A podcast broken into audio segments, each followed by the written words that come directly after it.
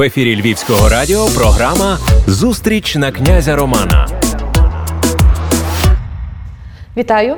Сьогодні з нами Олеся Дацько, українська науковиця у галузі економічної безпеки, креативної економіки та культурної політики, громадська діячка, викладачка Львівської національної академії мистецтв. Ще раз вітаю. Вас вітаю, Марта. Привіт.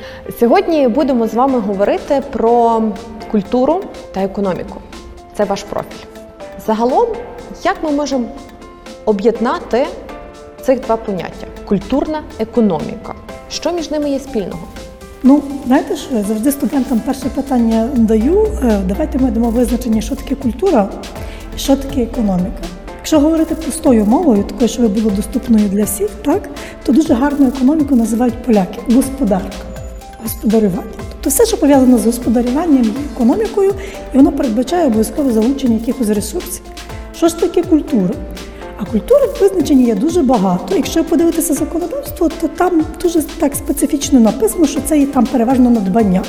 З чим я категорично не погоджуюся, тому що культура це є процес. Це є процес, який охоплює дуже багато функцій. І інтуїтивно ми відчуваємо це. Але в житті дуже рідко про це говоримо.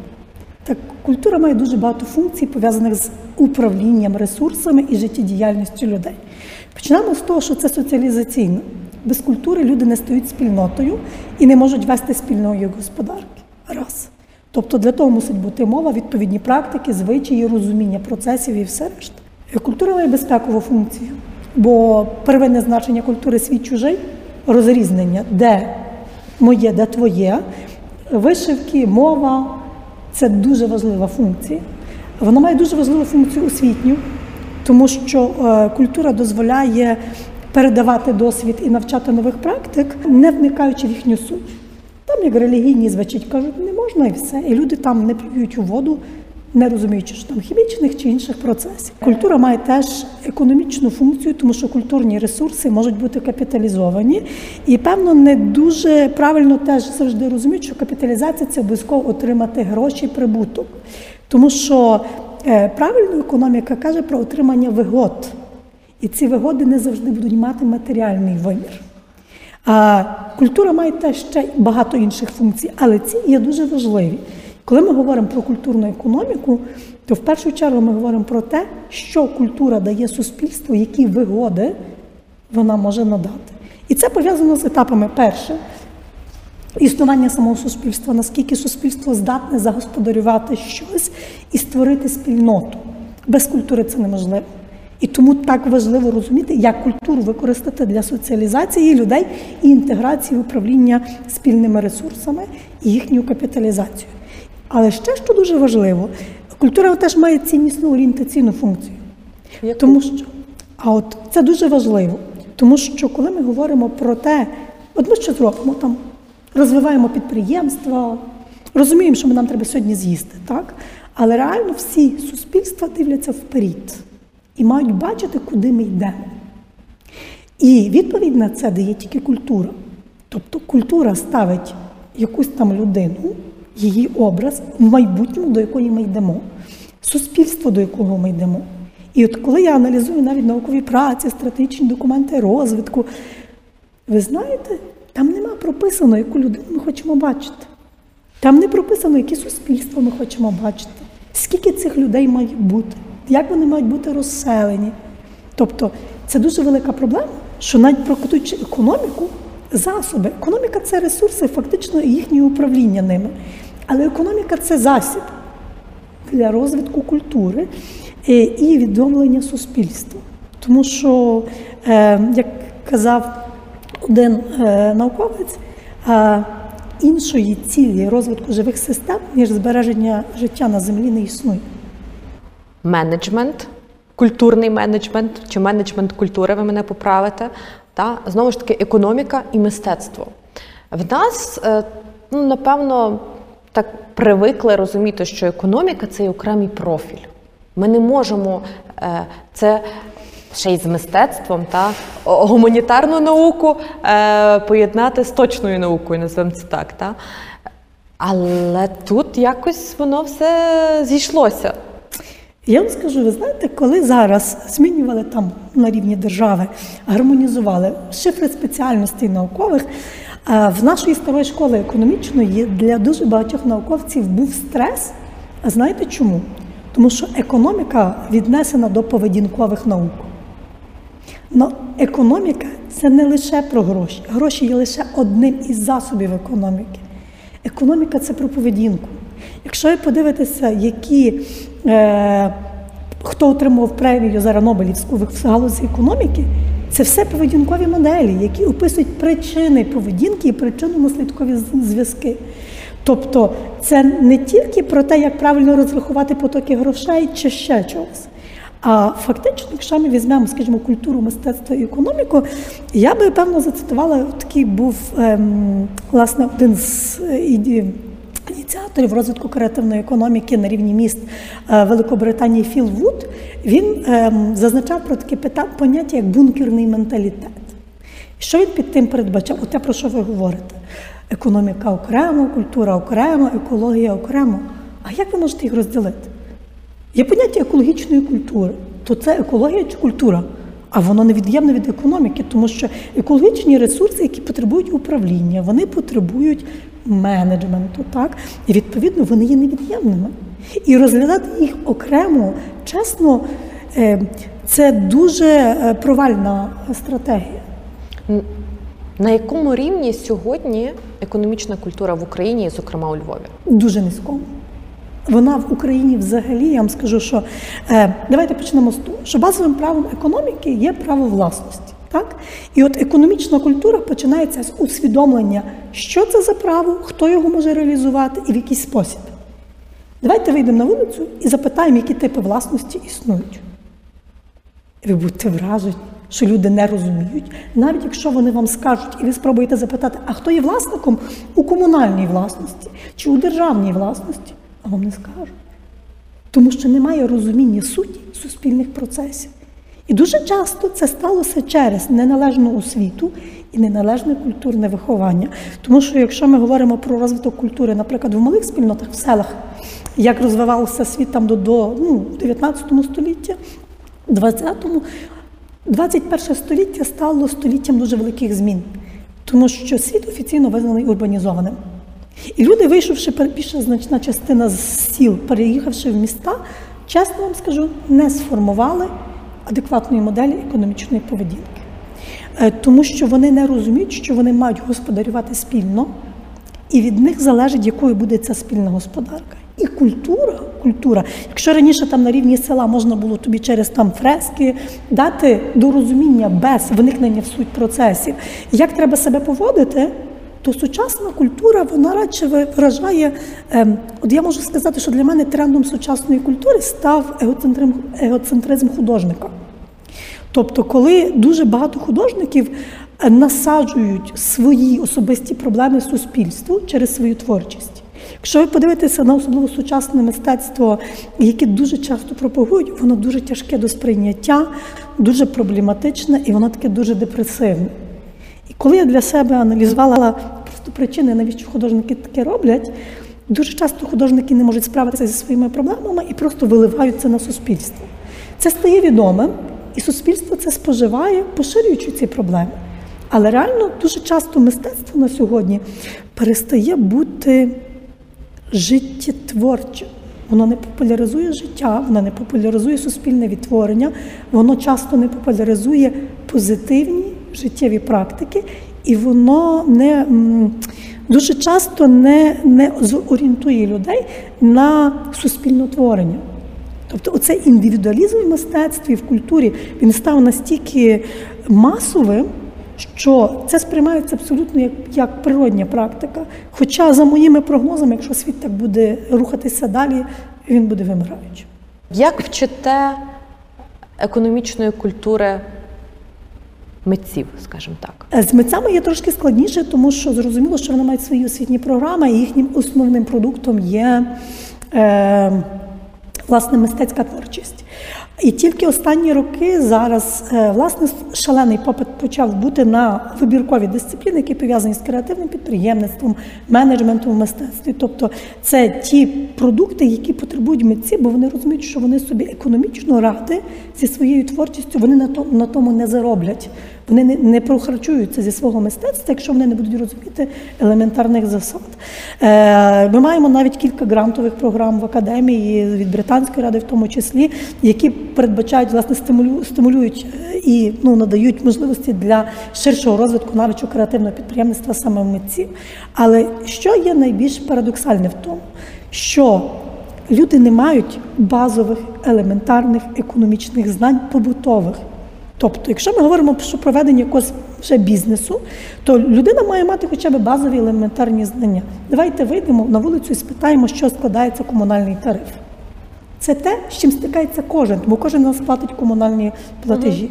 А ми навіть не знаємо, що туди що туди вкладається. Ніхто майже не, не розбирає, що є змістом цього, так? Чи ви чули якісь мистецькі акції, які би піднімали це питання? Ні, бо митці інтуїтивно відчувають, але не розуміють, тому вони це в суспільстві і не піднімають. Тобто, радше ми говоримо про те, як заробити на культурі. І тобто культурна економіка, як розуміння поведінки економічної, так е, тут дуже все погано, якщо чесно. Коли ми будемо говорити про креативну економіку як галузь економіки і розвиток креативних індустрій, то за останні роки в нас на рівні держави є розроблені ціла низка там і програм, і стратегій. Є стратегія розвитку культури, стратегія реформ 2025, де в нас є такий дуже чіткий тренд давайте заробляти на культурі. Звичайно, це дуже важливо що треба заробляти на культурі. Але базовою проблемою в нас на сьогодні є, що для того, щоб в економіці на чомусь заробляти, мають бути ідентифіковані суб'єкти і об'єкти цього процесу. Так що простою мовою, той, хто може з чим щось зробити з ресурсом, і ресурси, які ми можемо загосподарювати і отримувати з них якісь бенефіції, якісь вигоди. Так в нас не обліковане майже нічого. Ну, ви, напевно, добре знаєте з журналістської діяльності про проблему облік пам'яток у Львові, так? Так. Тобто, в нас на сьогодні у Львові практично відсутній облік пам'яток. І навіть ті, хто живуть там в Кам'яниці, вони можуть не знати, що це пам'ятка. В реєстрі її немає. Чи зобов'язані вони її зберігати? Дуже велике питання, якщо їх держава не повідомила, вони не можуть цього зробити. Колись Ющенко пробував створити реєстр національного культурного надбання, був інститут, який почав вести цей реєстр. Туди внесли об'єкти нерухомої спадщини, і потім інститут, який володів цим реєстром, ліквідували. Цього реєстру зараз немає. В 2011 році ми почали писати ресурсну історію культури з нуля. Я скажу вам з повною відповідальністю, що в нас немає належно облікованих фактично жодних музейних фондів, тобто якийсь там облік є. Але хто має до них доступ, і я як громадянка, чи ви як громадянка, подивитися, які саме об'єкти зберігаються складно. Далі, е, скільки вони коштують економічно, воно не оцінено. Е, третє, в нас е, відсутні реєстри. Ну, ви самі знаєте, об'єкт спадщини ЮНЕСКО в закон визначення внесли в 2018 році. Це при тому, що об'єкти спадщини ЮНЕСКО в нас ще з 90-х років внесені у список. Тобто держава навіть не визначила, що таке культурні ресурси. Немає їх обліку, немає механізму е, обліку їх цінності. Тобто ми маємо закон про переміщення культурних цінностей, так і е, розуміємо, що ми не можемо вивести твір мистецтва без обліку. Але реально, яким чином торгувати тими творами мистецтва навіть всередині держави, е, цей закон дуже обмежує торгівлю творами мистецтва за кордоном. І Тут кілька два роки назад до нас Євген Карась приїжджав з Києва з лекцією, власник галереї. Він такий казав: 99% арт-ринку на сьогодні є в тіні. І ми і все, і все через те, чого? Тому що у нас немає визначено об'єктів, суб'єктів, тобто елементарних засад культури економічної. Ми не розуміємо, що нам треба визначити вихідні дані. Поки вони не визначені, все решта буде тіньова економіка. Якщо ми подивимося взагалі в державі, в нас не обліковані ні ліси, ні земля, ні водні ресурси, ні детальні плани, ми живемо в умовах тотальної невизначеності. І оцей низький рівень економічної культури і зумовлює, що ми так погано живемо. Чим сьогодні в умовах великої війни живе ваша кафедра? Е, ви знаєте, ми завжди кажемо, що найбільша цінність це є люди. І перше, яку ціль ми собі ставимо, от те, з чого я напевно починала, це напевно сформувати пласт людей, е, які будуть е, нести оце світло в люди. Е, І коли до нас приходять на перший курс студенти, я їм кажу: так, ви напевно прийшли сюди. З думкою про те, що ви будете заробляти на мистецтві. Так, це дуже добре, але ви повинні зрозуміти, що отримавши тут знання, ви отримаєте шалений обов'язок формувати культурні цінності. І це буде вашим базовим завданням, вашим, вашою базовою метою вашої діяльності арт-менеджера. Тому що просто заробити гроші це є ну, фрагментний момент. Так? Це дуже потрібно, бо це теж не розпрацьований пласт. Але набагато базовіше важливо на сьогодні сформувати належні суспільні цінності. І, напевно, та війна, яку ми маємо, це результат відсутності ціннісної гуманітарної політики в державі. Коли держава не казала, якими мають бути люди, які цінності для них мають бути, і хто ці цінності має встановлювати. Нас навчили ядерного піврозпаду, так? Нас навчили різних технологій. Ми вчимо дійсно дуже багато складних фізичних, математичних процесів, які ніколи собі не уявляємо, де будемо застосовувати на практиці. Але ми не знаємо нічого про історію рідного краю. В нас в програмі на сьогодні школи додають там якісь там окремі. Але давайте вийдемо спитаємо, хто такий Левинський. А чому не знаю? Бо якщо в Європі в школі з першого класу ти знаєш не тільки всіх національних героїв, не тільки літературних діячів, а всіх, хто творив цей будинок, жив на цій землі, чому музей цієї людини є, є отут поруч стоїть, то е, мало того, і це є на рівні держави, і на рівні локальної спільноти. То нам зробили там 3-5 типових там образи, ну, таких, на яких ми типу рівняємося, там Франко Леся Українка Шевченко, і більше люди можуть і не знати. Навіть якщо вони вивчать там ще не чує Левицького, чи Труша, про Труша щось будуть знати, чи ще про когось. Про сучасних ідолів нації вони знають вже тепер з інтернету і формують ці цінності. Вже оце, оцей телефон формує цінності суспільства. Але держава не виживе, якщо так буде тривати. Власне, якщо подивитися історію людства, виживали тільки ті спільноти, ті держави, які мали достатньо міцну ціннісну основу. І це найважливіше, що має бути. Ну і ясно, це розвинути окрему школу арт-менеджменту, тому що якщо ми візьмемо у нас на сьогодні, так, є багато шкіл, які розвиваються, але ну просто банально визначення культури в законі. І за стільки закон прийняли, до речі, тільки в 2010 році. Ми з 91 по 10 жили без закону про культуру. Держава не визначала, що це таке. І зараз в законі є визначення культури, яке реально не відповідає суспільній характеристиці культури. Вона не описує, не описує культуру як процес. І, власне, оці стейкхолдери, арт-менеджери, вони мають бути державотворцями в першу чергу. Вони мають розуміти і культуру, і економіку, і суспільство, і бути активними в цьому процесі. Так от ми намагаємося, власне, формувати активних людей, які мають знання, вміння, розуміння і не є байдужими, і, власне, створюють суспільні блага, ну і економічні блага так само, тобто як е, прибуток і все решта, але значною мірою, власне, це є та державотворча функція, тому що роль культури і арт-менеджерів ній важко переоцінити. Олеся Дацько це не тільки докторка економічних наук, викладачка, ем, не тільки про культуру і економіку, та, але і про активну громадську позицію, яку ви відстоюєте, якщо я не помиляюся, з далеких 2000-х років і початку 2000-х років. Сьогодні, під час Великої війни, під час повномасштабного вторгнення, ви не покидаєте свою громадську діяльність. Я знаю, що ви активно долучаєтесь самі і долучаєте інших людей до волонтерства. Розкажіть якраз про цей момент. Е, Я знаю, що ви згрупували велику спільноту людей, митців, творців, які також е, допомагають сьогодні нашим захисникам на передовій. Ну, я вам скажу, в наше мистецьке середовище академії воно дуже специфічне, і багато хто працює в академії не тому, що там, там дуже високі зарплати. Е, Але реально це те середовище, яке дозволяє відчувати себе морально комфортно. І я вам скажу, що фактично з перших днів війни ми та ми зробили волонтерський центр. Ми активно працюємо при академії мистецтв. Дякую керівництву, які сприяють цьому всьому. Ми маємо ще громадську організацію е, Центр суспільних інновацій, через яку багато волонтерської допомоги отримуємо від наших грантодавців.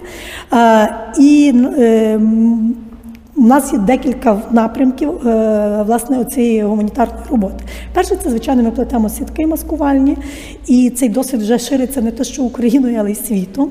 Але якщо перше ми це робили нашою внутрішньою спільнотою академічною, то е, фактично.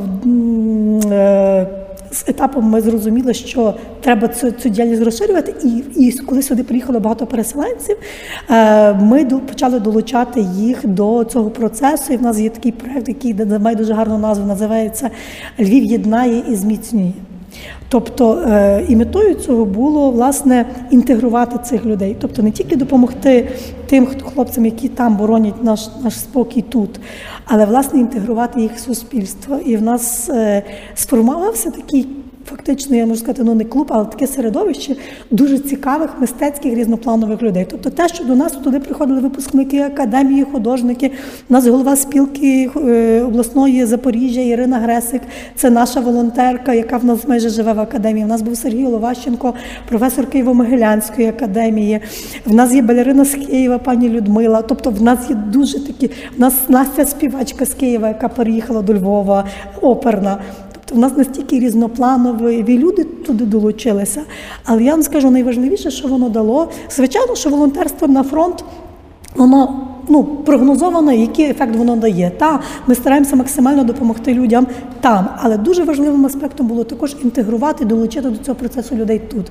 І є фраза пана Сергія, яка вже стала мемом львівським, а, е, який сказав, що е, люди плетуть сітки, сітки сплітають людей.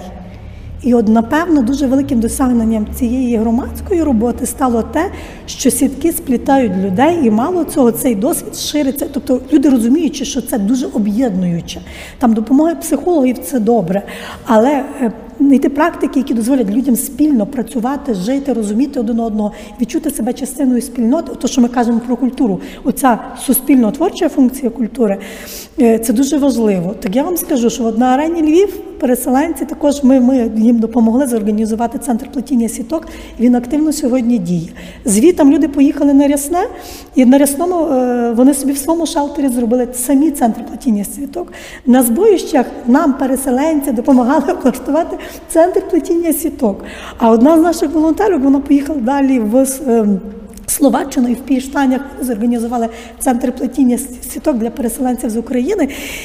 І я вам скажу, ці, цей емоційний внесок це, от сітки сплітають людей.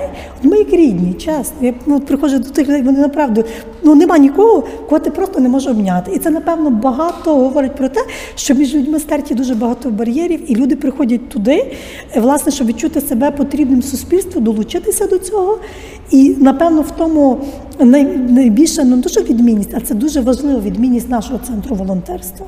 Плюс у нас є студентський гуртожиток, де живуть переселенці з Харкова, студент, і наші студенти там теж плетуть сітки окремо, тобто вони там теж мали волонтерський центр. І от це культуротворення довкола таких практик.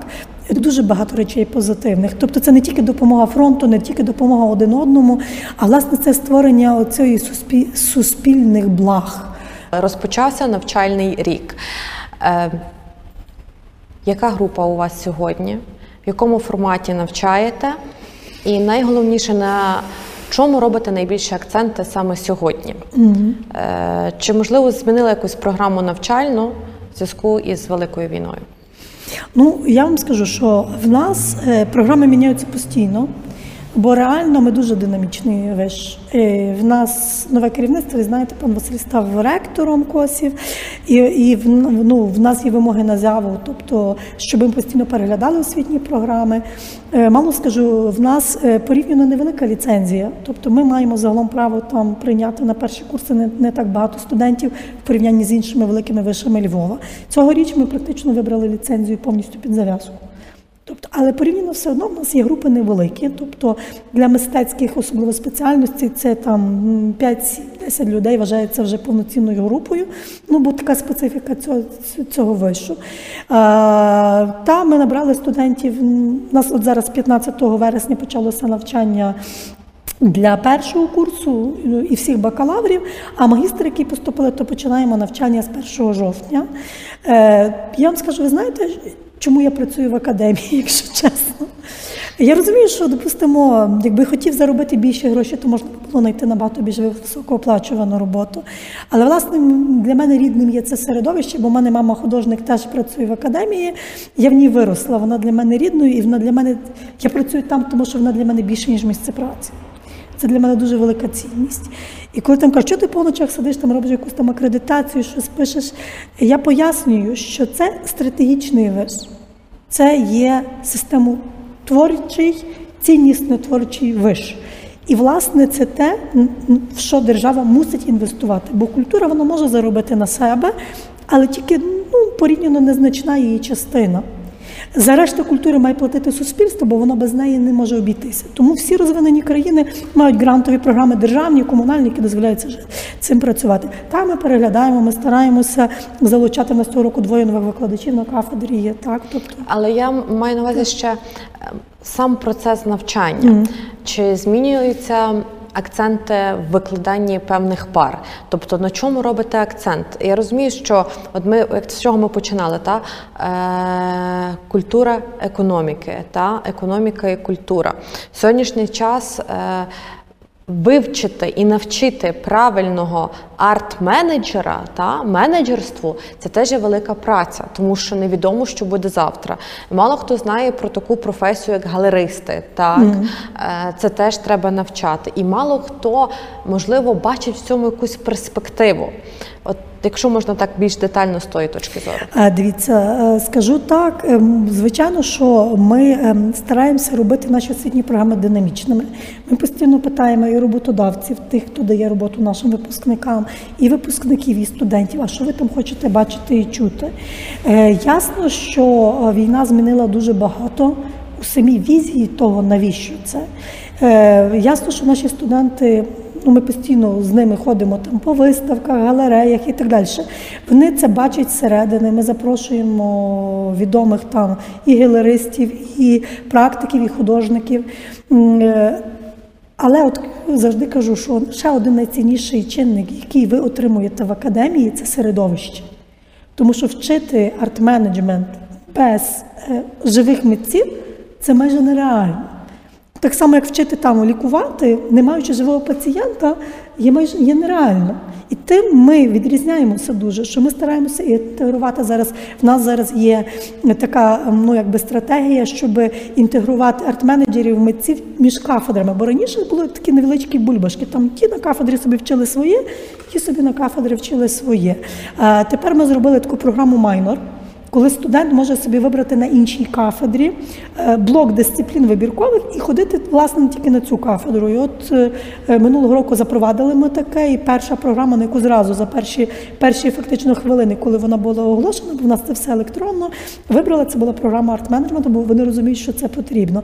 Стосовно того, як ми студентами е, реагуємо на війну. Ясно, що наші студенти робили, беруть участь і в виставках, і проектах. У нас дуже потужне студентське самоврядування, у нас дуже потужна студрада, яка не лишається байдужою до проблем війни, в тому числі. Е, мало того, я вам скажу, що приблизно 80%, може більше студентів академії мистецтв не львівські. Тобто, ми ем, знаєте, ми індикатором тих процесів, які відбуваються. Ми змушені на це реагувати, звичайно. Звичайно, ну і відповідно ми переглядаємо оці наші і економічні дисципліни, тому що е, ми розуміємо, що на сьогодні так є загальна економічна теорія, але є шалені умови невизначеності. І важливо е, студентам дати вудку, тобто не заставити їх вивчити якісь там правила зазубрити, зазубрити, а показати, як діяти в умовах. Так, тобто мусять бути якісь кейси, які показують, тобто вони повинні зрозуміти, що не все так просто в цьому світі. От ви кажете про е, професію галериста, так але візьмемо так, що в класифікаторі професії такої професії нема. Ну, давайте будемо так. чесні. Так? Е, друге. Е, Нагадаю ще раз твердження професіоналів: 99% артринку є тіньовим. І він є тіньовим не тому, що люди не хочуть самопрацювати, чи люди не хочуть купувати мистецтво, а тому, що держава не створила умов легалізації цього ринку. Так? І, звичайно, навчити галериста працювати в тіньовому ринку це доволі, доволі складно. І е, тут в даному випадку треба давати два поняття. Перше ваше завдання легалізувати цей ринок, друге отак в ньому працювати.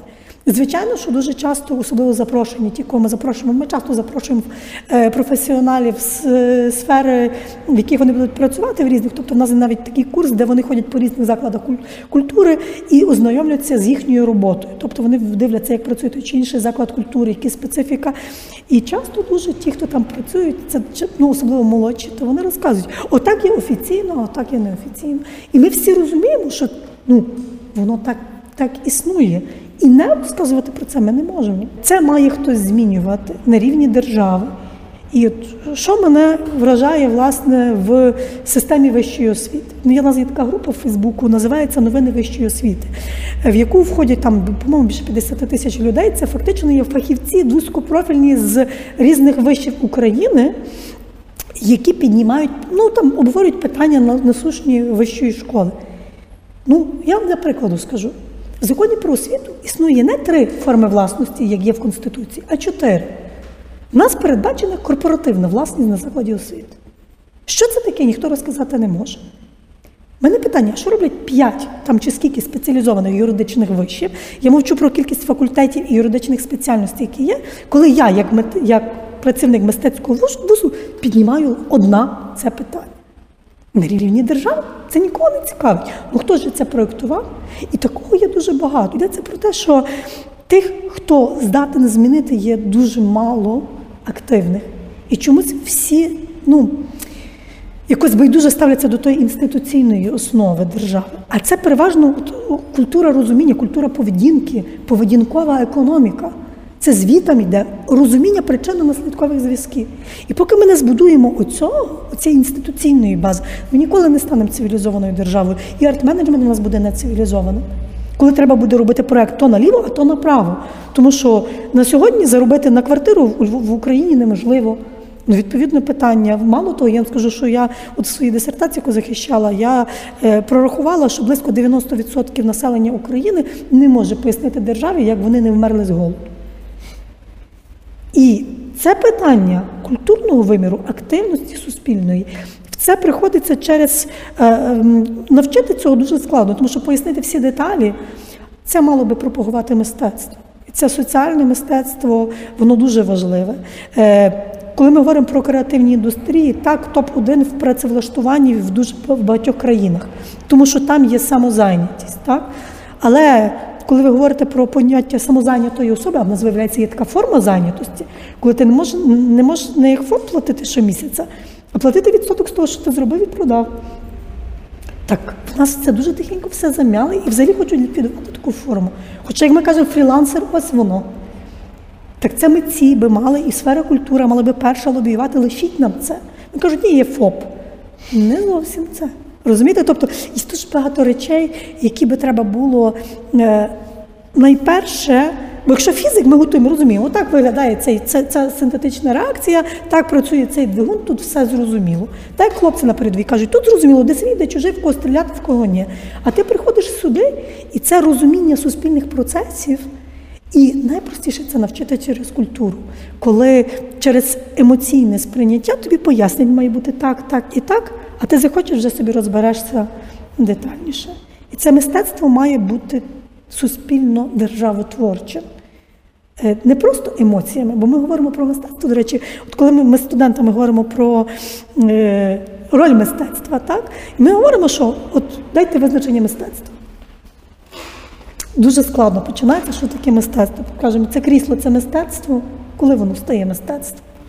Тільки тоді, коли воно несе емоцію. От все, що несе емоцію, можна вважати мистецтвом. Так через емоцію можна дуже багато чого навчити, передати, але для того треба розуміти, на кого, в який спосіб воно має бути скероване. І то, напевно, це те найважливіше, що ми би хотіли бачити в наших студентах, чого вони мають навчитися. І е, я, я їм так і кажу, що легалізувати свою діяльність маєте ви. Або ви будете працювати в тіньовому секторі економіки, наприклад, як в тій самій галерейній діяльності. Та? Тобто ви повинні розуміти, що якщо ви самі цього не зробите, то навряд чи хтось прийде це зробить для вас. Тому, напевно, моя мрія і те, що я хочу зробити, над чим працюю і буду працювати, це побудова цієї інституційної бази, щоб ця держава щоб мої діти, мої внуки могли розвиватися в цій державі, щоб вони могли тут самореалізуватися, і щоб ця держава була, е, знаєте, як таке місце мрією для дуже багатьох в світі. Як місцем, так як в академії, там у нас може обдерті десь стіни, бо грошей на культуру не дають, десь там не, не можна, а там морально комфортно. Ти розумієш, що ти можеш знайти середовище людей, в якому тобі комфортно бути. Це, напевно, найважливіше побудувати таку державу справжніх людей. Тобто робота над людським капіталом це найважливіше, що ми мусимо робити. І тут є три речі, які дозволяють людині. До речі, я от сьогодні про це не згадувала, але е, фізика Капіца, Нобелівський лауреат, він писав роботи по фізиці, але останню свою працю він написав, останні праці писав по соціології. І він вивів таку залежність, чим людина відрізняється від, від інших живих істот. Тобто людина єдиний живий організм, єдиний живий тип вид живих істот, який подолав залежність чисель маси тіла, чисельності і природних ресурсів розвитку. Тобто тільки людина вийшла за ці межі. Тобто всі решта живі організми, їхня чисельність залежить співвідноситься від до маси тіла і природних ресурсів розвитку. Людина єдина подолала цю залежність і розвивається порівняно в небачених масштабах, тобто ми нарощуємо чисельність людей на землі дуже інтенсивно. І він написав дуже цікаву річ, що завдяки це відбувається завдяки трьом чинникам освіті, науці і культурі. Тобто, якщо ми це, ці три штуки загроблюємо, ми зійдемо до чисельності співмірної природнім ресурсам розвитку інших живих істот, які існують в світі. А це, до речі, так приблизно 150 тисяч людей. Всього на всього. Всього на всього. Тобто це наші критерії виживальності. Культура, освіта і наука це наші критерії виживальності, але треба розуміти, що е, крім засобів виживальності, вони ще є дуже потужним інструментом нищення, війни і ще чогось. Тобто, отримуючи знання, вміння чи культурні практики, ми повинні розуміти, що не можемо зашкодити нікому своїми знаннями, своїм своїм життям. І, напевно, виховування того, ну нема точки, до якої ти дойдеш. Це безперестанний процес. Так так само, як культура. Давайте побудуємо культуру, нема такого. Це, Над тобто цим потрібно працювати поетапно.